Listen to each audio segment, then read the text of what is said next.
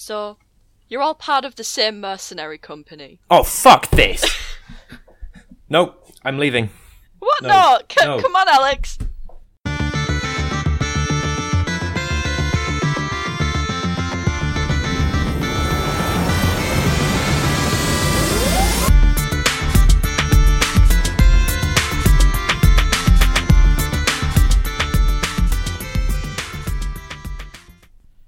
House of Bards. I'm Beth. And I'm Alex.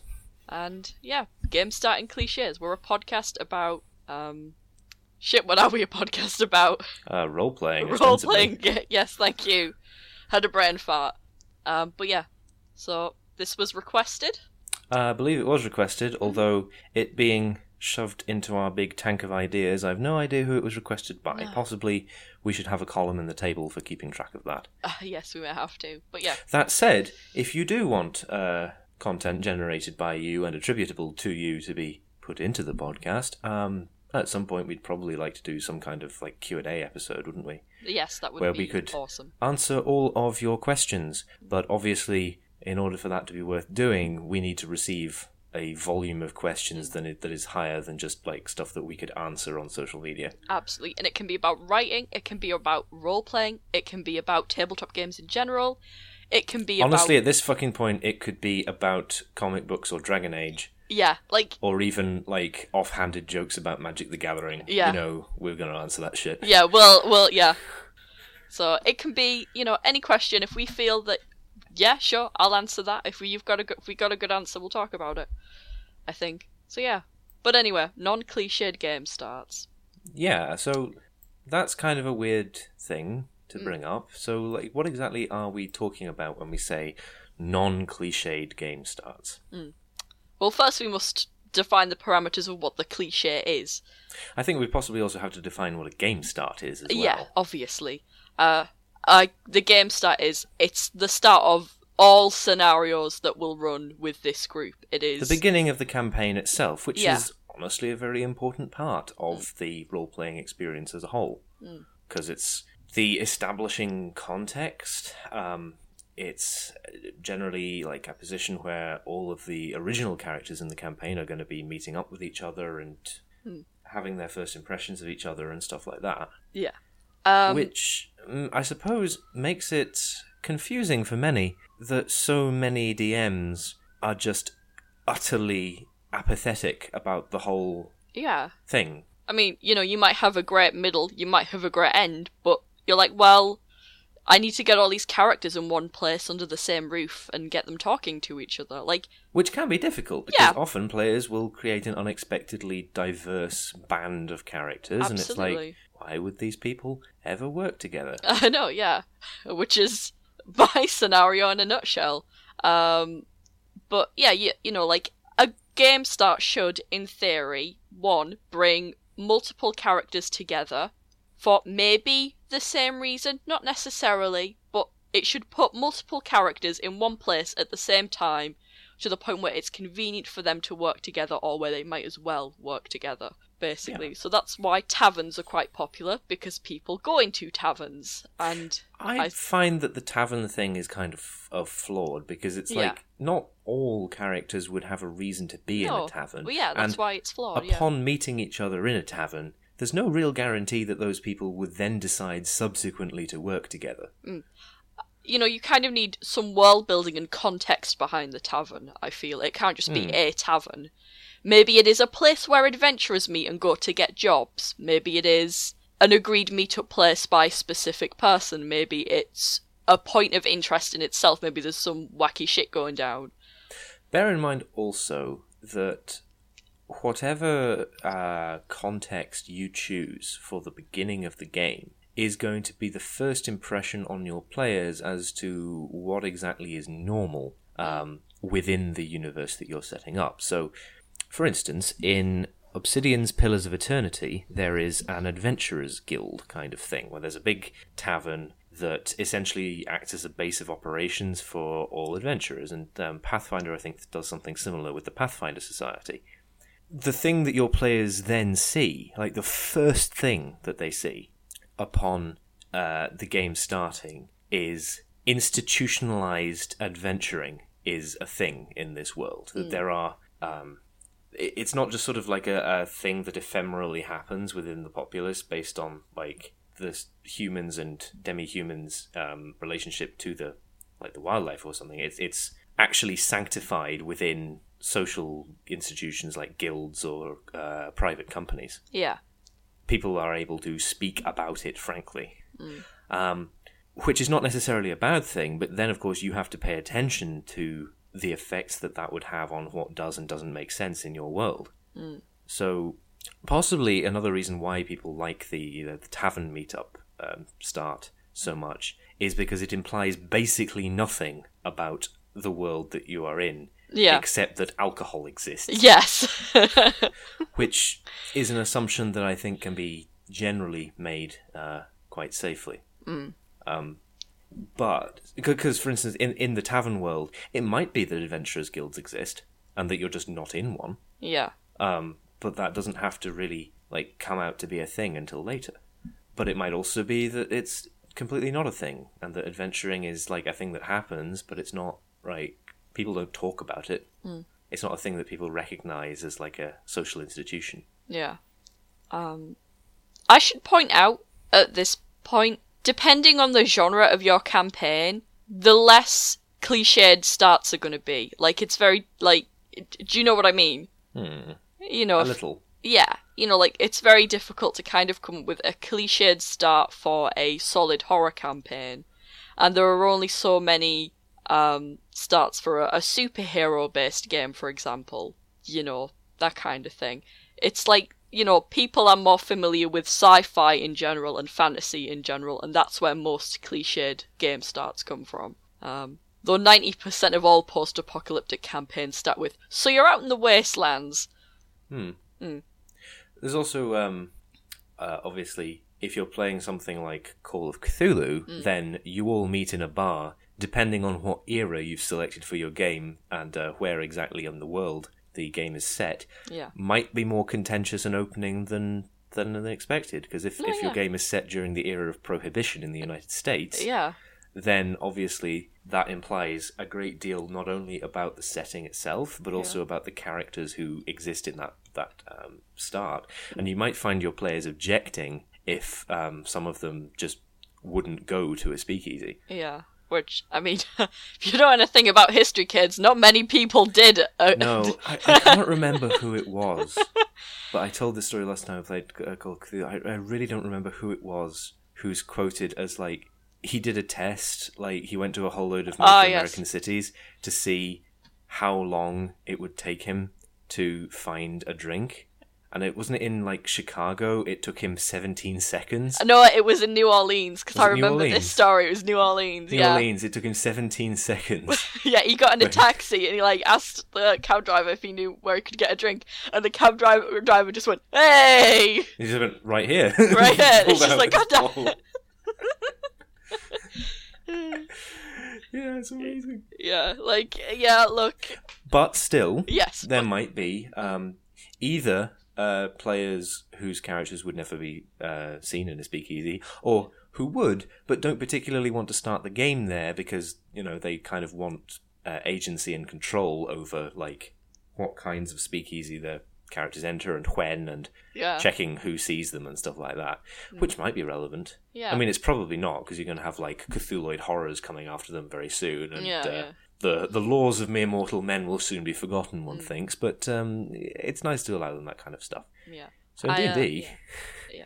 like we're not yeah. we're not we're technically not off topic there because No. we are supposed to be a general role playing podcast, Yes, but I think true. like we we were We were straying slightly. Yes, I straying slightly. I think um, in D and D and in other like fantasy role playing games, um, starting in a bar is there are a number of, of cop out campaign beginnings, but definitely uh, starting in a bar is Yeah. the biggest one. But I, I Like, don't the mind one that annoys in a me. bar. the I'll, one that I'll annoys me the, yeah. the, the most is um, you're all part of the same mercenary group, which Yes. is why uh, we did it in the, the, the skit at the beginning. But, yeah, but definitely, um, you all meet in a bar is more more common than that. Um, yeah. I don't. I, I will defend the tavern start and say that it's quite um. It's a like it is sort of a good way to kind of go right. This is generally what most of even like the people you're going to be into. You know, like these are the working class folk probably, and this is generally these are places that are you know you should get used to going into, and you should get used to going into taverns, especially if that's like part of the thing. Yeah, so I've got it. The fact that you're in a tavern Yeah. doesn't necessarily mean that you are a patron of the tavern, which Yeah. is helpful because presumably the reason why you're even there in the first place is to acquire um, information on quests that could be completed so that you can get paid if you're Mm. a merc- mercenary or um, just quests that can be completed for the good of the general populace if you're Yeah. perhaps a uh, goody two shoes paladin. Yeah. Although a paladin entering a, uh, a bar is, is possibly slightly suspect. I don't, I don't know. Like, I, I always sort of feel a little bit defensive of paladins like drinking and having sex and stuff like that. I'm just like, look, not every god is as unfun This is true. Like it- some s- since AD and D, um, the the things that paladins are and aren't allowed to do have diversified a lot. yeah, That's that's very true. yeah. That's you know, paladins can have Hell. a drink if they want. And, you know, they In just, Dawn Somber, if you're a paladin of say Imashtar Omad, it's basically expected. Yeah, it's just like you know, you should just drink responsibly. I th- I think in Two Earth because drinking is such like so ingrained into the culture of particularly um the central countries. It's it's sort of like yeah, it's expected, but I I don't think even like even a monk, a monk would drink loads. Monk monks brew beer practically. So it's like yeah, there isn't really anyone who doesn't drink unless they object to it on a personal level. Um cuz I don't know. Maybe maybe I like drinking, and that re- reflects itself in my game world. Honestly, speaking as somebody who doesn't drink and never has, I actually do not like role playing people interacting with alcohol because it almost always goes like further in depth than I like I can knowledgeably speak about. Yeah, yeah, yeah. no, like, it's e- either when I'm playing or I'm DMing, like somehow characters in the party will end up interacting with alcohol in yeah. Some in-depth manner, and I'm like, oh god, Oh shit, yeah. I have Well, no like, idea if I'm making this up. Yeah, I, I remember complaining. So I was reading a fan fiction the other day, and I was complaining because a character kept buying separate gla- had bought seven glasses of wine, and I'm like, no one would do that. That's so expensive. If you drink a lot of wine, you know to just buy a bottle because it's cheaper that way. And right. then I, knowing as I do huge amounts about uh, drinking and how it is performed socially, uh, replied to your post asking, "Who drinks wine in a nightclub?" Which, to be fair, not a lot of people, but so presumably some people. But I don't think nightclubs put very nice wine. Probably not. Uh. I don't. I don't know if it's something that that they're. now I've got uh, that bit of that bit of um, hot fuzz in my head. Yeah. that bit? I mean, that I'm probably going to cut that out because that's kind of a spoiler for the plot of Hot Fuzz, which is a very good film that you Yeah. should watch. Yes. Uh, so if me saying this now doesn't mean make any sense, it's because I cut out the thing that I said immediately after that. Yeah. Um. But yeah, you know, m- meeting in a tavern. I think I'm I- one of the reasons why I'm defending the tavern open is because technically that was my open for my campaign, but I felt okay with it because I had context to be while honest, you were all that going was not like you didn't start with No, you all no. meet in a bar. There was a pretty big lead-in for. Yeah. Yeah. for like, a number of the characters involved. Like Yeah. it wasn't done on playtime, but No. like we we did um, catalog our journeys to um, the, uh, the Yeah. the city of Cransonfort and Yeah. how we would have ended up in that bar. Yeah. I mean, you're in good company for like people who probably don't have any business speaking out against cliched opens. Because if you remember, my campaign started with perhaps the uh, fourth or fifth worst offender on the list. You all meet in prison. Yeah. I don't know. Now, you all meet in prison is kind of good because Yeah. the one good thing about prison is that it says almost nothing about the people who get put in prison because when you go to prison, like the people who put you in prison don't really care about the kinds of people that you would hang around with. Yeah. You're going to your cell, and if your cell has other people in it, you're going to have to get along with those other people. Yeah. The bad thing is that it implies that you have, like, your characters have done something that would cause them to be arrested. Yeah. Um, so either something illegal, Hmm. or in like more corrupt regimes, uh, something that pissed off the establishment. Yeah, which is is to an extent, I think, a good starting point for less experienced players, but I think people who were like, "Hey, we're going to do a D&D campaign," and they're already thinking of their character, that can sometimes throw a bit of a spanner in the works. But for people who are like, "Oh, I guess I'll play Dungeons and Dragons game," and then they're like, "Oh yeah, and you've been put in prison," they're like, "Oh, great." I can come up with something. I, I've got a starting point for my character. What crime did they commit? Why are they in prison? Mm. You know, Those of you who have played uh, the Elder Scrolls would know that th- th- that's actually like a, a tradition for them now. Yeah. Uh, that the Bethesda like I think they have actually come out and confirmed that it's like not a running joke, but like a yeah, like a, tr- a tradition, and they're always Yeah. going to do it. That you will always be in the custody of law enforcement in some way at the start of the game. yeah, And I did like that in Skyrim, um, when you're on the abominably unskippable cart ride, uh, the other people in the cart do actually like try and make some suggestion as to what kind of crime you might have committed, and in most cases, it's like some sort of um, fairly minor infraction. yeah, Uh, like I always play Dark Elves in um, Elder Scrolls games, so Yeah. what they suggested for me was that I had been attempting to. Um, the thing I don't quite understand here is I had been, I think, attempting to immigrate illegally. So instead of ejecting me from the border, they caught me, brought me further inside Skyrim, and attempted to execute me. Which doesn't make a huge amount of sense. no, yeah, But I mean, like, it, the good thing about that is that it shows you that the severity of your crime is probably not like it's not on the level of like um, you didn't murder anybody. yeah. Uh, you might subsequently go on to murder a lot of people because it's a fucking Elder Scrolls game, but you hadn't up until that point been confirmed to murder anybody. Yeah, I, I do think that my issue mostly with the Skyrim opening is that it opens up in the most boring forest in the world. Like, Skyrim is so interesting and you can find so much shit, and it just opens up in, like, the most boring bit of woodland ever. I feel like once you get to Helgen, Yeah. it's kind of more evident that the reason that they did that is to try and show you that Helgen is like a backwoods shithole that nobody like willingly lives in, Yes, that's true. Yeah. just in the middle of fucking nowhere. yeah. Yeah. Even though it's like not honestly that far away from Whiterun. Yeah, but I I think why a lot of you know people don't like the prison openings because it's it is very typical, and then you know you know what the first mission's going to be. It's going to be getting out of prison. It's going to be escaping. Which is good for a DM because Yeah. the DM is like, okay, these people are going to bond over their prison escape. They're going to have Yeah. to work together, Yeah. and they might form connections that are strong enough to overcome like any natural animosities between them. Yeah, long enough that they would like form lasting relationships and be able to continue on as a party without Yes. having to worry about my character would not associate with these people, Mm.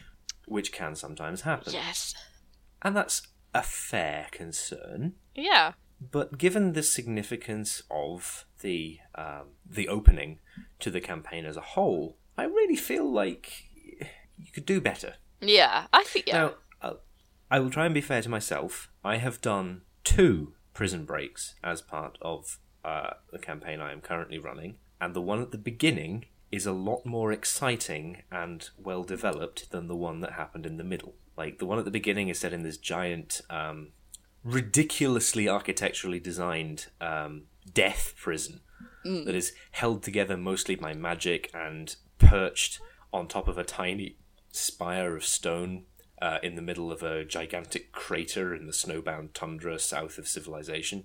So it's an interesting prison, at least, uh, as compared to the second prison break, which was like basically a police holding cell. yeah, It was not very interesting at all. It was mainly like the logistical means of, of getting out of that prison that was causing the players difficulty, rather than the horrors that they might be. Like the, the prison itself in the in the beginning of the game was essentially a dungeon.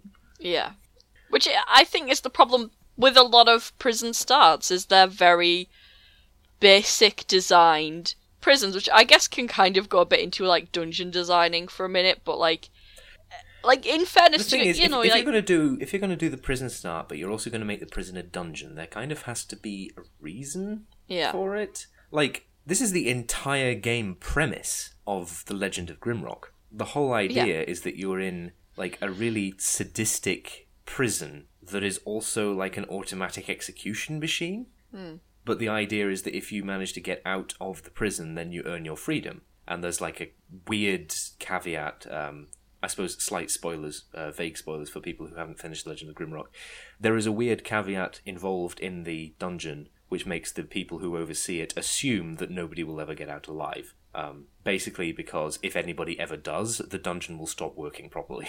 So you think they they must assume that that's like a thing that encourages the uh, the players to go further into the into the prison in the hope of getting out, uh, thereby securing their own doom by encountering the monsters that live in it. But honestly, the Legend of Grimrock plot is basically one of the only ones that you can pull without like having to bend over backwards to explain why there's like three levels of dungeon in your prison because otherwise Yeah. that's not incredibly maintainable. No. So it's it's that's not a good thing to have in your prison. Who who would who would have that? Who looks at a prison and thinks, hmm, this could use more completely random and uh, workplace hazardous threats that might kill the people, I know. uh, either staff or inmate. I know. It's it is a health and safety nightmare Hmm. just waiting to happen, which is what really we should take away. It's like if you stepped out, like in a real prison, if you stepped out, like, uh, into the, the general common area, uh, onto like a life size version of the set of fucking Robot Wars. and that, that was just a thing that you had to deal with in your everyday life. yeah, it's just like a normal thing. They just, they just do that. Like, Yeah, that's the kind of prison that you're, you're talking about if you want your prison to be like also a dungeon. but also want it to be like a functioning prison. And uh, I don't. In Dawn Summer, there is an explanation as to why this is the case, but it's not a particularly good one. I basically did the, the prison of Pit Splinter because I wanted to like a location I could put a whole load of like Ravenloft shit in. Yeah. Uh, are there any other cliched openings? Um. I'm really, really not fond of you are all in the same uh, mercenary company Mm.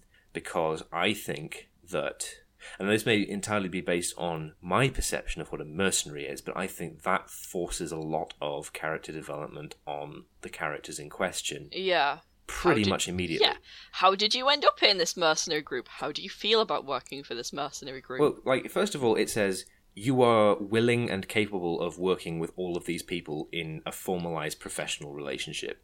yeah. Which, depending on how you view such relationships, either means you don't have to like them as much, or you have to like them a lot more than you otherwise would. Mm. Or uh, it also means uh, you are prepared to accept money for killing people and endangering yourself. Yeah. Which is not necessarily the case at all. But there's a lot of, of character creation options for characters who are thrown into adventuring basically by circumstance and just sort of can never get the momentum down far enough to leave, uh, which can work for like constantly progressing uh, campaigns. Yeah. Um, I think the thing that annoys me about this is that it basically wipes away any like non-professional character origin that you Yeah. could have for your adventurers. Uh, it's like this is your job, and I'm like, what if I don't want to have been thrown into adventuring like by it being my job? Yeah. What if I'm not cool with the idea that I would willingly consent to this being my job at all? What if I'm an adventurer like like for instance, um Star Wars. Let's talk about Star Wars. Yeah. In Star Wars, which we talked a little bit about last week, so if you listened to that podcast and you haven't yet watched Star Wars, uh, we already spoiled it for you, so it's fine. Yeah. Um, Luke Skywalker decides he's going to go with Ben Kenobi to Anchorhead when he finds out that his aunt and uncle have been uh, murderized and turned to skeletons by stormtroopers because there's nothing left for him on Tatooine anymore. So he goes um, to answer, ostensibly to answer Princess Leia's message. To be honest, like the, that particular part of the start of the film seems to be like very tangentially. We're going to go and do this thing, but we're gonna like faff around a lot on the way. Um, everything we do is ostensibly still in aid of this goal, but we don't talk about the goal that much. And it's like, okay, I mean, I guess I believe that. But so like he he decides that he's going to go and do this because he doesn't really have any reason to stay on Tatooine, which he doesn't like. And um, in fairness, uh, the novelization of um, Star Wars: A New Hope actually makes this a lot clearer because there is a scene in that that was cut from the final film, which is where uh, Luke actually goes to Tosche Station and talks to his friend Biggs Darklighter, who turns up later. Um, and and Biggs says that he's going to leave the planet and join the Rebel Alliance, and, and Luke is having a whole load of like um, daydreams about not being a moisture farmer on Tatooine, essentially. So if you already start the game with Luke and Han and Chewie and um, Ben all on the Millennium Falcon, and they're all flying around the galaxy doing Han's job, and it's all of their job. It's like, what the fuck? That's not that's not how Star Wars goes. That's not and like it makes assumptions about the characters of Luke and Ben. Like Ben Kenobi wouldn't wouldn't do that. Wouldn't just like go around being a smuggler. No. That's not his deal. Yeah. But if your DM starts out that way, it's like, well, I guess this is my job. Yeah. And yeah, you can come up with like some weird contrivance as to why exactly you're Yeah. accepting money for doing this. Like maybe it's you need to go along with these people anyway, and you might as well get paid so you can eat on the way. But even then, it's like, no, that's not cool. I don't like um, you're all in the same mercenary group. I think it's lazy, and it really takes a lot of agency away from your players when it comes to um, character origins without them like bending over backwards to meet you. Yeah. So we've whinged a bit about the problem. Yeah. What what what can you do instead? I think there's always, um, and this requires a bit more work on your part, DMs, uh, but that is what we do. It's work. It's the idea that there is a problem and or a mystery, and these people are going here specifically to solve it. Not necessarily all as a group, they just all happen to be interested in this one particular thing, and that does require a bit of work. It requires you to kind of know the characters and talk to your players and think, okay, well, what kind of start do I want to make?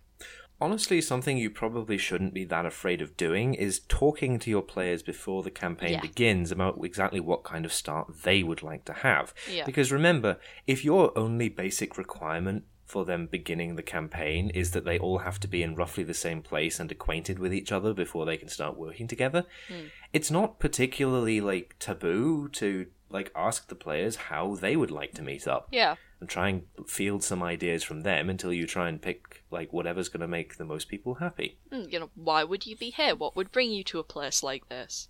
Um, Now, bear in mind, of course, that it would probably be remiss of us to talk about this subject without mentioning that we are aware that if somebody comes up with a new campaign opening, and especially if that campaign opening gets um, sanctified into a published scenario, and a whole load of people see it and think, oh, that's a good idea, that's better than all the cliched stuff I've been doing, and start doing it, that opening itself will also become cliched. yeah. Like, this, this is basically unavoidable. Yeah, Uh, it's and uh, th- that's you shouldn't thing. of- necessarily be avo- like be Yeah. afraid of doing what everybody else is doing and like not Yeah. being a special hipster self. I read an article. Well, I didn't read an article actually. I read a headline of an obviously trash article from the Daily Telegraph recently Yeah. that talked about uh, how avocados were no longer an amazing uh, fashionable health food and all i could tell from like reading the subtitles on the start of the article was that it what it was essentially saying is avocados aren't cool anymore because poor people can access them and i'm thinking that's not mm. that's not wow fuck you daily telegraph That just sounds like something the Telegraph which is not particularly surprising Yeah, because the daily telegraph is a rag let's be honest yeah the, da- the Daily Tory graph more like God. I mean, like they try and maintain some decorum as a rag, but they're a fucking rag. yeah, I mean they're not they're not the worst. No, You know, they're not they're not like the Daily Mail and the Sun that just straight up make shit up. Um, I mean, but I feel like the Telegraph is largely for people who believe that too many poor people read the Daily Mail.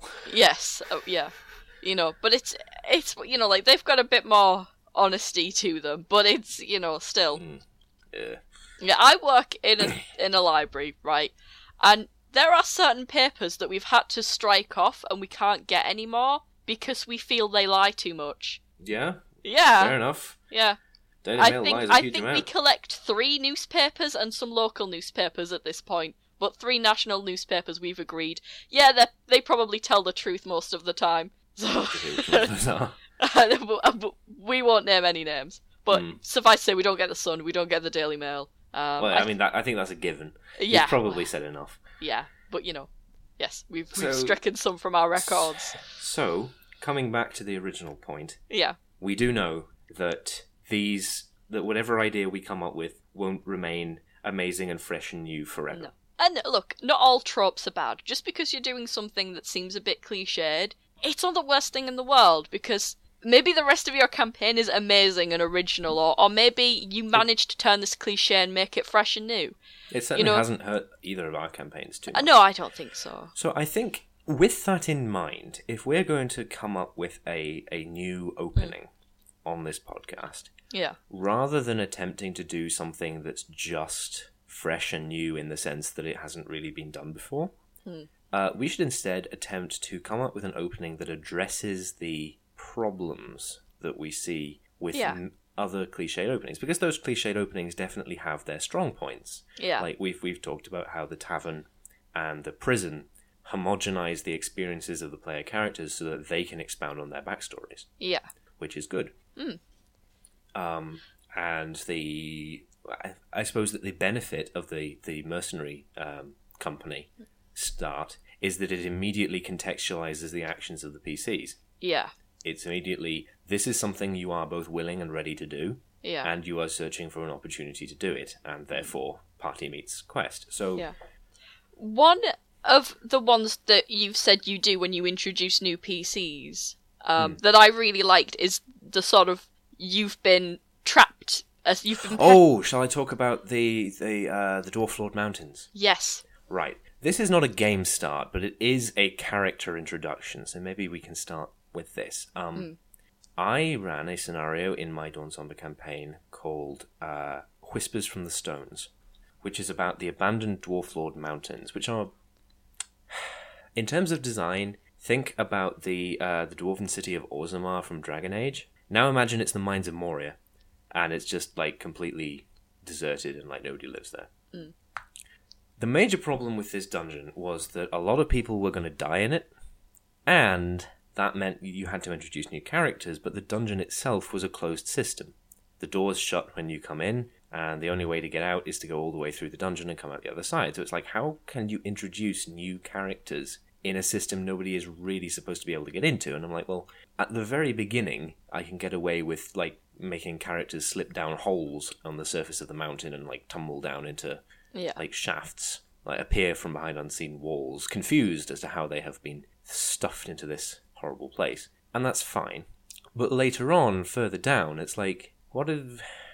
How, why would people suddenly appear here? Mm. And what I came up with, and this is something I had to talk to the players about first, because obviously it's a pretty big establishment of context on their character, so they have to be okay with it first. But what I did is essentially in 600 years before the scenario was run, in the Dwarf Lord uh, Mountain, in the, in the Citadel, yeah, in its final waning days, a, uh, a method of imprisonment, of punishment for crime, uh, which included trespassing uh, in that kingdom, was being turned to stone for about 10 days, you know, yeah, yeah, um, which was not really used so much as a, as a punishment as more like this gets this person out of the way until we can deal with them because we've Yeah. got some shit going on right now.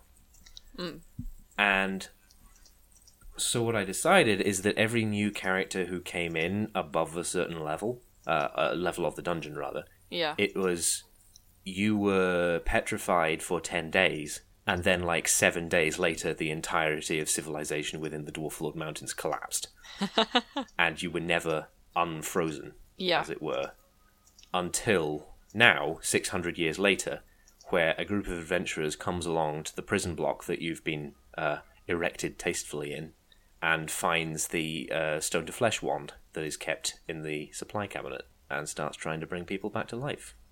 Um, I thought that was very ingenious, but obviously it immediately establishes some context on a character that, again, the player has to be okay with. Like, for a start, you're 600 years old yeah, at least. Well, more than that.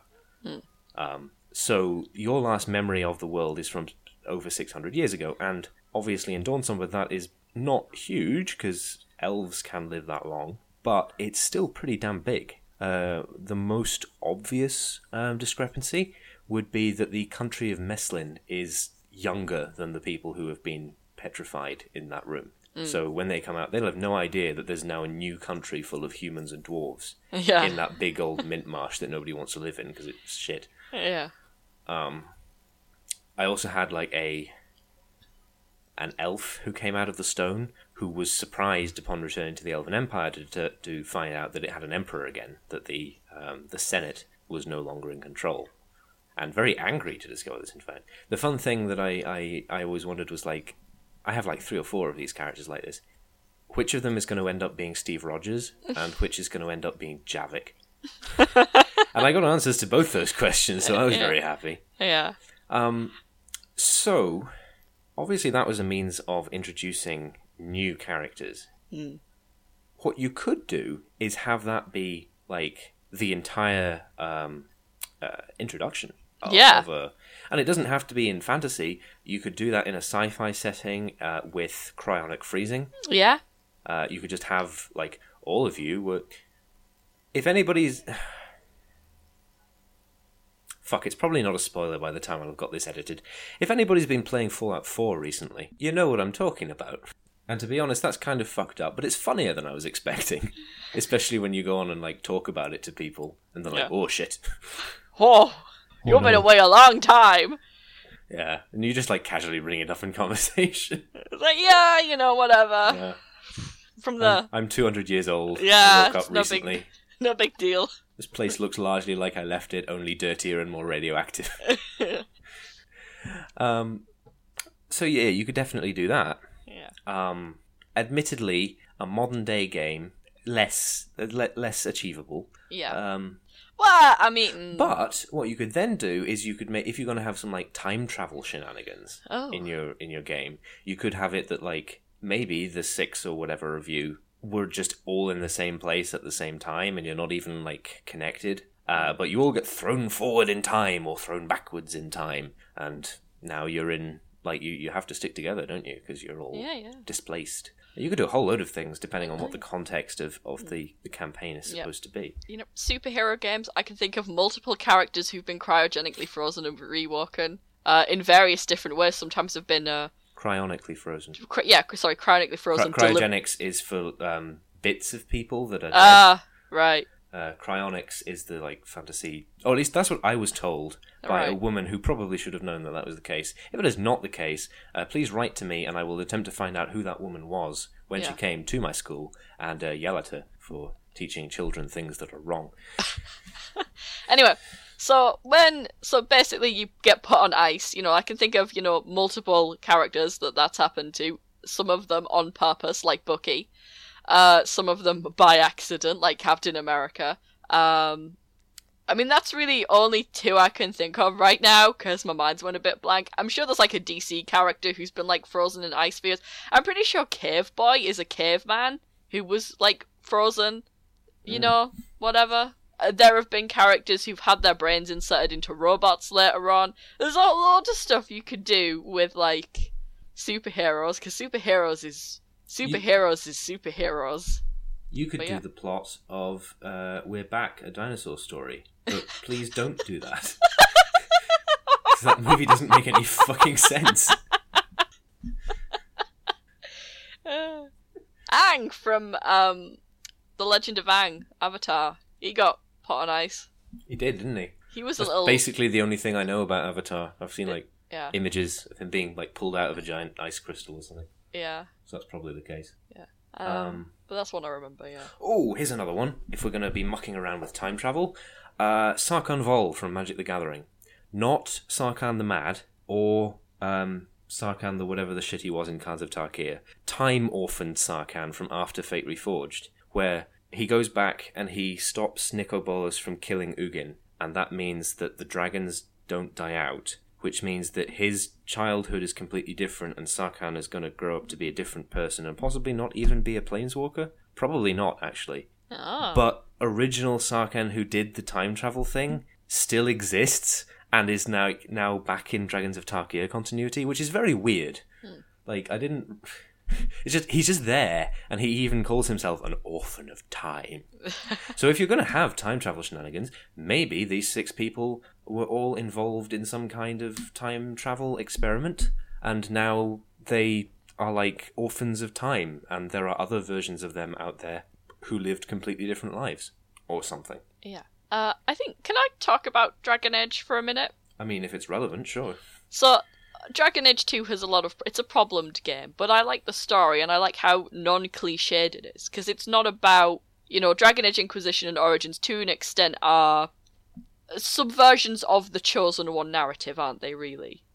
I suppose. Yeah, just by misfortune. Like, chosen by misfortune, essentially. Uh, Dragon Age 2, you are a refugee. You have left you have been displaced from your home because it isn't safe anymore. Now that does sort of run into the idea of you're giving your player characters already an inbuilt backstory of it wasn't safe for them to stay home. But I think that kind of makes sense, especially for a low level camp, you know, where you're starting at level one. It would make sense that you wouldn't stick around in a place that was dangerous and you would want to go to a different country and it gives them an unfamiliar area to want to explore and it, it gives them a reason to adventure and get to know people and travel around So what you're saying is that players could be refugees. yeah That's that's a, another one that we could have. oh, yeah And then it doesn't really matter what your um, background is no because you're still a refugee. yeah And, and it's very good, I think, for if you're level one because then it's like, okay, these people are not incredibly powerful, so they've had to leave their homeland or homelands to Mm. come to this place. Yeah, and you know, and especially if and for the DM, it's good because you already have a bit of war building. There's, of sorry, world building. There's obviously a conflict or a war or a reason why they can't go back home right now. And a reason why they would need to stick together as a community, and Yeah. therefore, if they strike out on their own, as a party. Yeah, That's that's good. yeah. It's, it's not a, not a not a bad start to you know. So you know, um, So, what, what are the issues that we really want to address with whatever we're going to come up with? We don't like the lack of acknowledgement of the agency of the players and the backgrounds of the characters that are inherent in many of the cliched game Yeah. beginnings. So, it's difficult really to come up with like a, a uh, an opening because honest, obviously the best opening will try and interweave the existing backstories of, of the characters that you've come up with into Yeah. the uh, the narrative. I always like the idea of um, perhaps the opening of um, for whatever reason you're all together. Maybe you all come up with that collaboratively, but the reason why you are adventuring is because of something bad the PCs have done in their past, and they're on the run from it. But I or would maybe expect even that would be a very Squad. yeah Suicide Squad. You, you, you, you could just be fucking Suicide, yeah, Suicide Squad. Then you have to work together because Yeah. otherwise you'll get murderized. Yeah. Um, you could be for an evil campaign. You could be the Secret Six. Uh, you all have to work together because you're the only villains who disagreed with teaming up together as villains, which I I think would be really good. Yeah, we're the only six people who don't want to team up with the big bad, so we're gonna be our own thing. I hmm. guess we made a super hit, super villain team by accident. Whoops. If anybody has ever read the Quantum Prophecy, yeah, you know that fucked up thing that you learn that that, that happened like two thirds of the way into the book. If your players all work together, they could be that. Then that's a perfect explanation for why they have to work together, even though ostensibly they hate each other and some of them might be evil and some of them might be good, except possibly they're all evil. Or maybe if you want to flip it on it- its head, they're all good instead, and that was the, the grand plan. But in any case, they're they're keeping this massive secret from the world. Um, Obviously, that works best in like a superhero campaign because then you don't Yeah. really have to change the context very much. But you could probably modify it to fit another other, number of other things. Although Uh, uh-huh. the obvious problem with that is that the player characters for that to be believable do generally have to be very high level. I think another one is um though this only works for I think the problem with this one is that it assumes that no but everybody has to play a younger character and it's you're all in school together. Mm. Um you know, you're all in Magic Academy or you're all in military school or thief school, you know, you're all, you know, Summer camp. summer camp. You're all initi- you know, or y- it's uh, it's Hell Week, and you're all going to join um a sorority. I don't know, I don't know, but it's you are young people entering something like an academy or summer camp. Maybe. you could also have um, like obviously the easiest way to just completely ignore the backstory but not like deny it or anything is to have all of these characters randomly be in the same place and then have something happen that makes them have to stick together. Um, it could be some kind of like cataclysmic event, uh, like the attack of Kvatch from the Elder Scrolls of Oblivion. Yeah. that was pretty fucked up.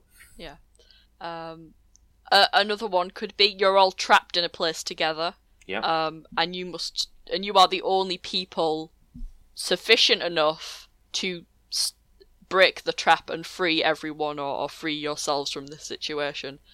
Um, Do we want to try and pin down some concrete examples?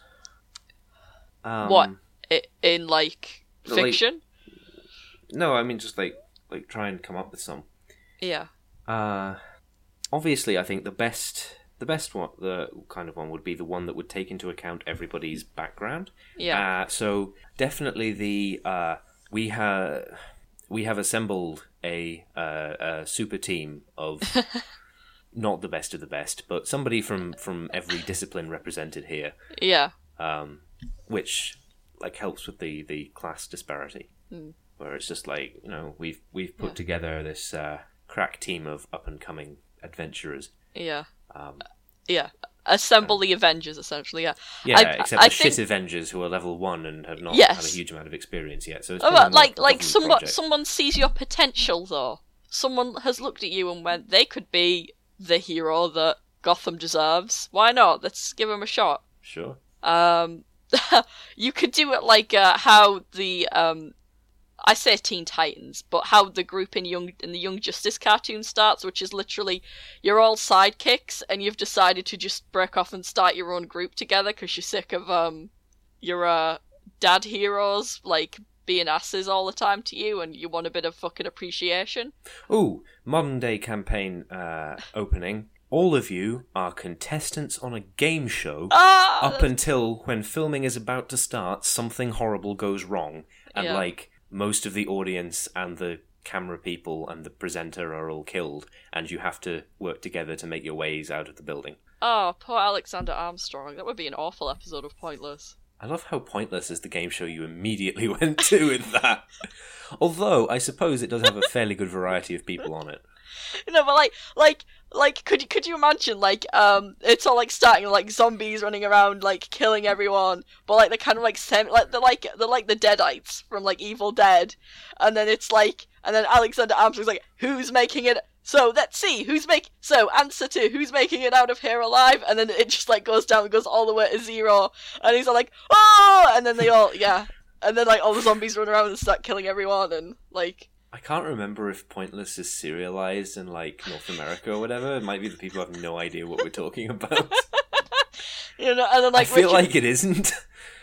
you know, like Richard Osman's just like a head, um, but like he's still like able to be on the computer or whatever. It's like a head and like some arms on You like the watch laptop. way more Pointless than I do. I know, I know, I know.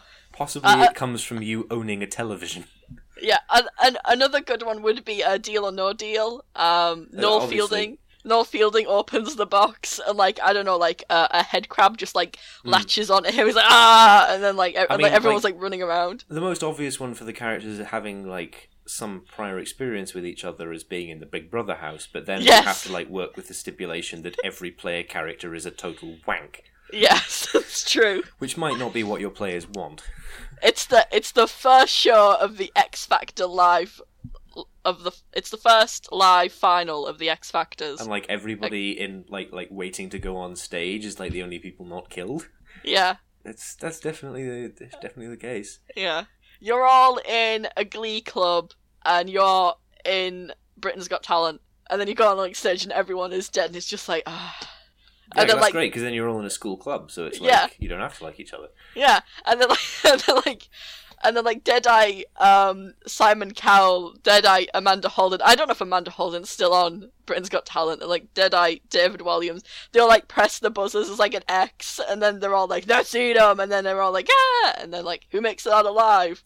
Time to fight for your life, kids. I don't know why I went with a zombie I, campaign. I, I feel like you're getting like way more into setting the scene of this beginning than its utility as like the start of a role playing campaign. I just like the idea of like popular celebrities um as like semi-intelligent, um, Slavering undead. slavering undead. Yeah, Okay. Sure. I don't know. It's just it just appeals to me. I think, um, you know. Sure. Um, of course, this all of this only applies in cases where the premise of the relationship between the players does not have to be forced by the circumstance of the like setup of the campaign. Yeah, Obviously, in cases where it's like you're all um, soldiers working for. Is that how Delta Green starts? I've never played Delta Green, so I don't know if that's the case. But presumably, like you all work for the, the same people. Yeah. If you were going, I've seen a, a number of people suggest that they want to play uh, play games based on people working for um, Secure, Contain, Protect, which honestly Oh, sounds yeah. like a shitty campaign because you know you're either gonna die or something fucked up will happen to you yeah, if you're lucky, you get put on detail with like my favorite SCP, which is the Italian restaurant that makes people act out shitty plays where people might die. Go and look that one up. It's really good and like it's not honestly all that scary. It's just really well written, I think. yeah. Um, so like obviously, and also I think we've talked about this vaguely before, like the idea of a, a game where it's on television and like you're the presenters Yes. of the television show. Uh, in that case, either you all like each other or you're like um, Adam and Jamie from the MythBusters, and you have like a professional working relationship, but you don't really like get on that well outside of work. Mm. Um, but that will be up to the players to decide. But their relationship is already decided, just because that has to be the context. yeah. The whole reason that the cliched beginnings to other games are contentious is because that doesn't necessarily have to be the context at all. It's very, very open to be a context because it's assumed that this is a normal thing that people do, and there are any number of ways it could start. So, what else could you have? Hmm. Generally, I've found with my limited experience with Traveller that you can divide everybody in a Traveller party into one of two groups. Well, technically one of three groups. There's the person who owns the ship, the people who work for the person who owns the ship, and the people who are taking passage on the ship that the person owns. And that those three categories basically cover everybody's reason for being on the ship in the first place. Uh, unless you want to go for something like Star Trek. Mm. But it's like if you just want to be like a at the start, you want to be like a normal um, passenger cargo vessel. Mm. It makes perfect sense that you would have people who are just on your ship. This applies uh, to Seventh Sea as well, Mhm. um, and presumably any other uh, system that involves like commercially traveling uh, boats or spaceships. Mhm. Um, either you're a civilian or you're a member of like whatever military detail is on the ship, like the Mhm. navy or whatever. Not in the navy because like you don't you don't travel civilians on. You either Uh, work for the ship or you don't. yeah. But both kinds of yeah. people have a have a reason to be on it. Here's an idea. You're all in a place that's about to be the scene of a heist or a murder or something, and it's quite a bit like obviously this, this requires like a scenario, but there's like multiple roles that the character could take up. Then are they a guest? Uh, are they doing the robbing? Are they um or the murdering? Or are they you know working here for the night or something like something similar to that? Like that's not going to work for every scenario, Like- but it it, it is All right, good. assume, assume everybody in the party is the are the ones doing the heist. Why are you doing the heist? Yeah, do you why are you enjoy heist? doing crime, or do you perhaps owe a lot of money to a crime boss who wants you to do a job for him, and you don't really have any choice if you don't want to get murdered? I feel that would work very well in Shadowrun yeah, because Shadowrun Oh, yeah, is about that is a like, great Shadowrun being a yeah. shithole yeah. Where you do Um, just randomly owe lots of money to people you would rather not commit crimes for. Yeah. Um tonight someone dies. You're you've all been um you're all in a place and somebody's dead and you have to solve the murder. Why are you there? Were you working there? Were you there on a heist and it's went wrong and someone's now dead? Clodo, Cluedo. you are, exactly, you're a Cluedo. disparate number of people who are all invited to a party. Uh, because the connection that you all have is the person who got murdered. Uh, possibly you've never even met each other before and you don't Mm-hmm. like each other, but you have to work together to solve the murder, and then some contrived circumstance will cause you to work together further from that. Yes. Maybe you uncover uh, that this this uh, murder was was part of some sinister plot that you can't go to the police about. And Yeah. you have to solve it yourselves. I mean, that that could be a good start for like a a um, detective or crime uh, campaign. You've all been selected to be the sacrifices of a cult. Yeah, maybe. Um, you all independently woke up from the Matrix. it, it doesn't have to be the Matrix, but No, assume yeah, that yeah. like a large cross section of humanity is in some way like kept in stasis or something, and like Mm. just the six of you woke up, and because you can't wake anybody else up, you've basically got a deal with each other, which is kind of similar to the whole like waking up from being cryonically frozen or turned to Yeah. stone thing. But Mm. again, throw these people together out of circumstance Mhm. honestly, there is a reason why um, the cliches that don't really say anything about the characters of the characters are popular. Yeah. Uh, you've all fell down a rabbit hole. Are we like going full Alice in Wonderland here? Well, not necessarily, but you've all, you know, you've went from one world into another, and that, leads to some very interesting things. You know, where did you, what was the what you know did you come from our world? Did you come from a different world? How did you fall down the hole? You know, but it doesn't necessarily assume anything about your background other than maybe you're a bit clumsy. You are all the survivors of a shipwreck. Yeah, Uh, possibly multiple different shipwrecks if you're on like a desert island or something. Mhm. Um, if you yeah if you want to go a bit magical or mystical, you were all born on the uh same hour of the same minute of the same day, and your destinies are just always going to be intertwined, and you will always forever run into each other. Perhaps that is going into chosen one territory a bit, but you know you're all fated at some point to be connected with each other. I feel like you're trying to slot Sense8 into this podcast, but I've Am never I watched trying to Sense8, slot so I don't know if that's like the the, the I mean, premise of Sense8. That that no, that is actually the premise of Sense8. Yeah, sure, you're all sensates. Why not? I mean, that would be some funky gameplay. that would be fu- yeah, that'd be fucking weird. Um, Um, I think you can make it work, but it'd be interesting, um, to say the least. Uh, I mean, going back for a moment because I feel we didn't mention this at the time to the whole um, you're all brought together by some form of organized crime attack being committed in a public place. yeah, If if you as a DM are going to have your players all play like um, the victims holding out inside from like a terrorist attack or a heist, that's another one of those things that we mentioned in like episode eight. Was it? was it. the I, I don't remember whichever episode had that warning on it where we were like check everybody is cool with this before you start because it's Oh, yeah, like yeah. that's a pretty harrowing thing man that's, yeah, that's that is a real thing that happens to real people and is generally pretty scary when it's happening and it's like like maybe it would be cool to role play but you should maybe check that like Yeah. nobody's going to be severely freaked out by by trying to play that um, the first time round i think just Mm. As a courtesy Yeah, I think high level campaigns greatly benefit from Avengers Assemble. Um, you yeah know, well well yeah, it like is all of cliche. you- It is cliched, but it it is again. Well, you it, it acknowledges the backgrounds of the character. If Yeah. you're doing like a one shot but at high level, it's great because then it's like, okay, all of these people are ostensibly like proficient in their field, but because they don't actually have a lot of like played background, it can be assumed that generally the way I do it is these people are very high level, which means that they're very proficient. But because they were just created as characters and they don't really have a huge amount of like background for them, they didn't get to be that proficient by doing anything like amazing or um, story worthy. Yeah, Which means that compared to other adventurers, in terms of like being assembled, like the Avengers, they're very accessible. yeah, You can actually get hold of them because they aren't off going like restoring the goblet of kings to the uh, chalice socket in the ice wastes or whatever. They're just like Yeah.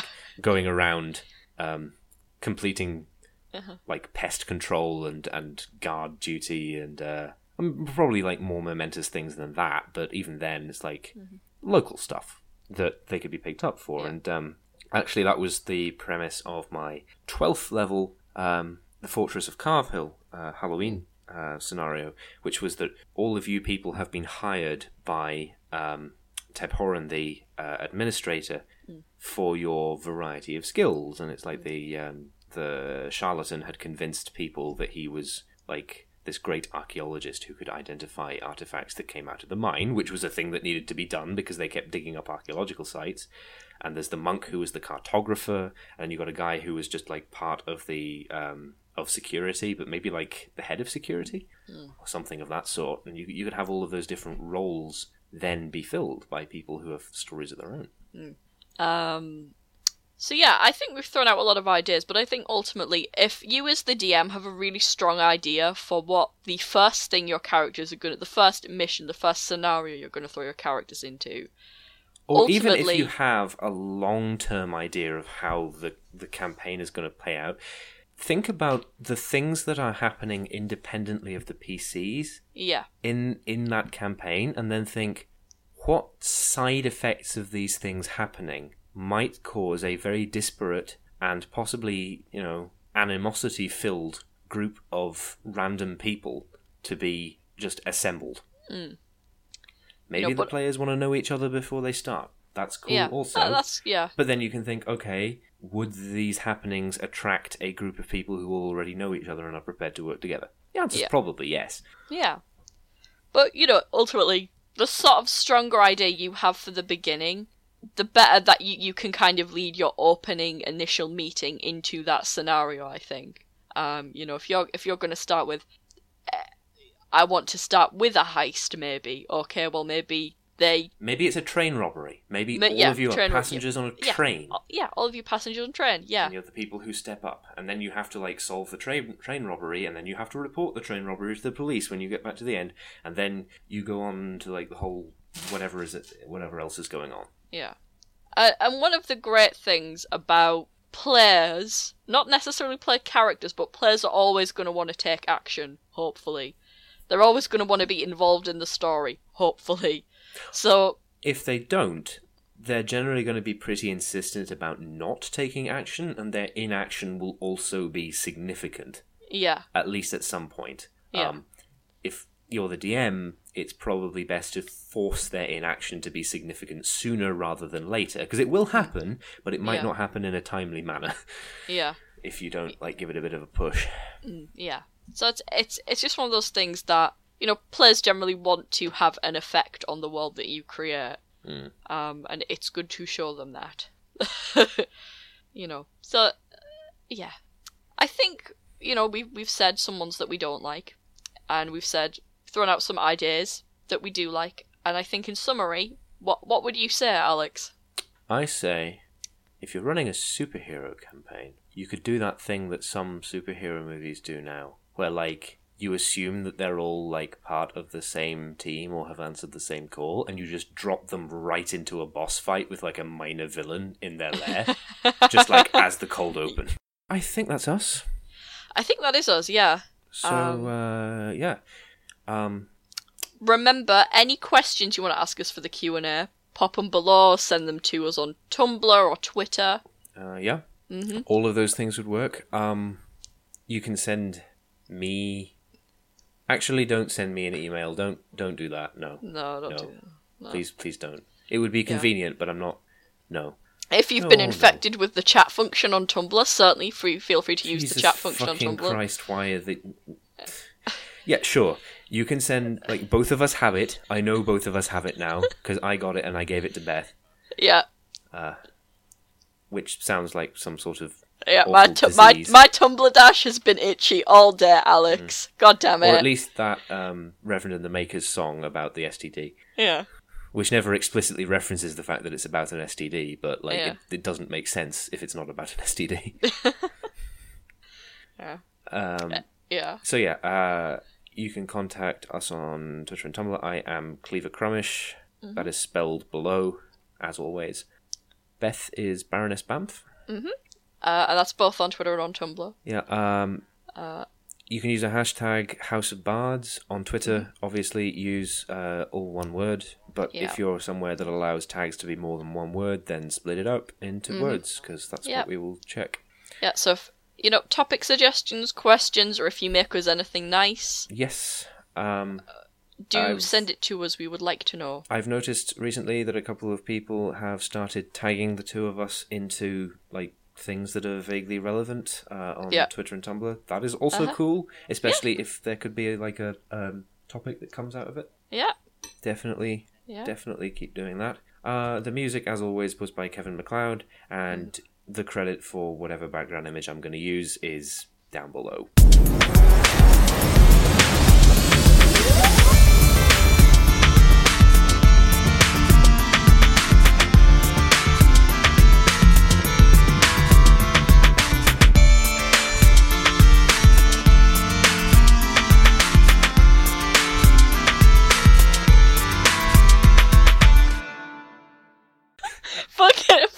Sir lot comes at you.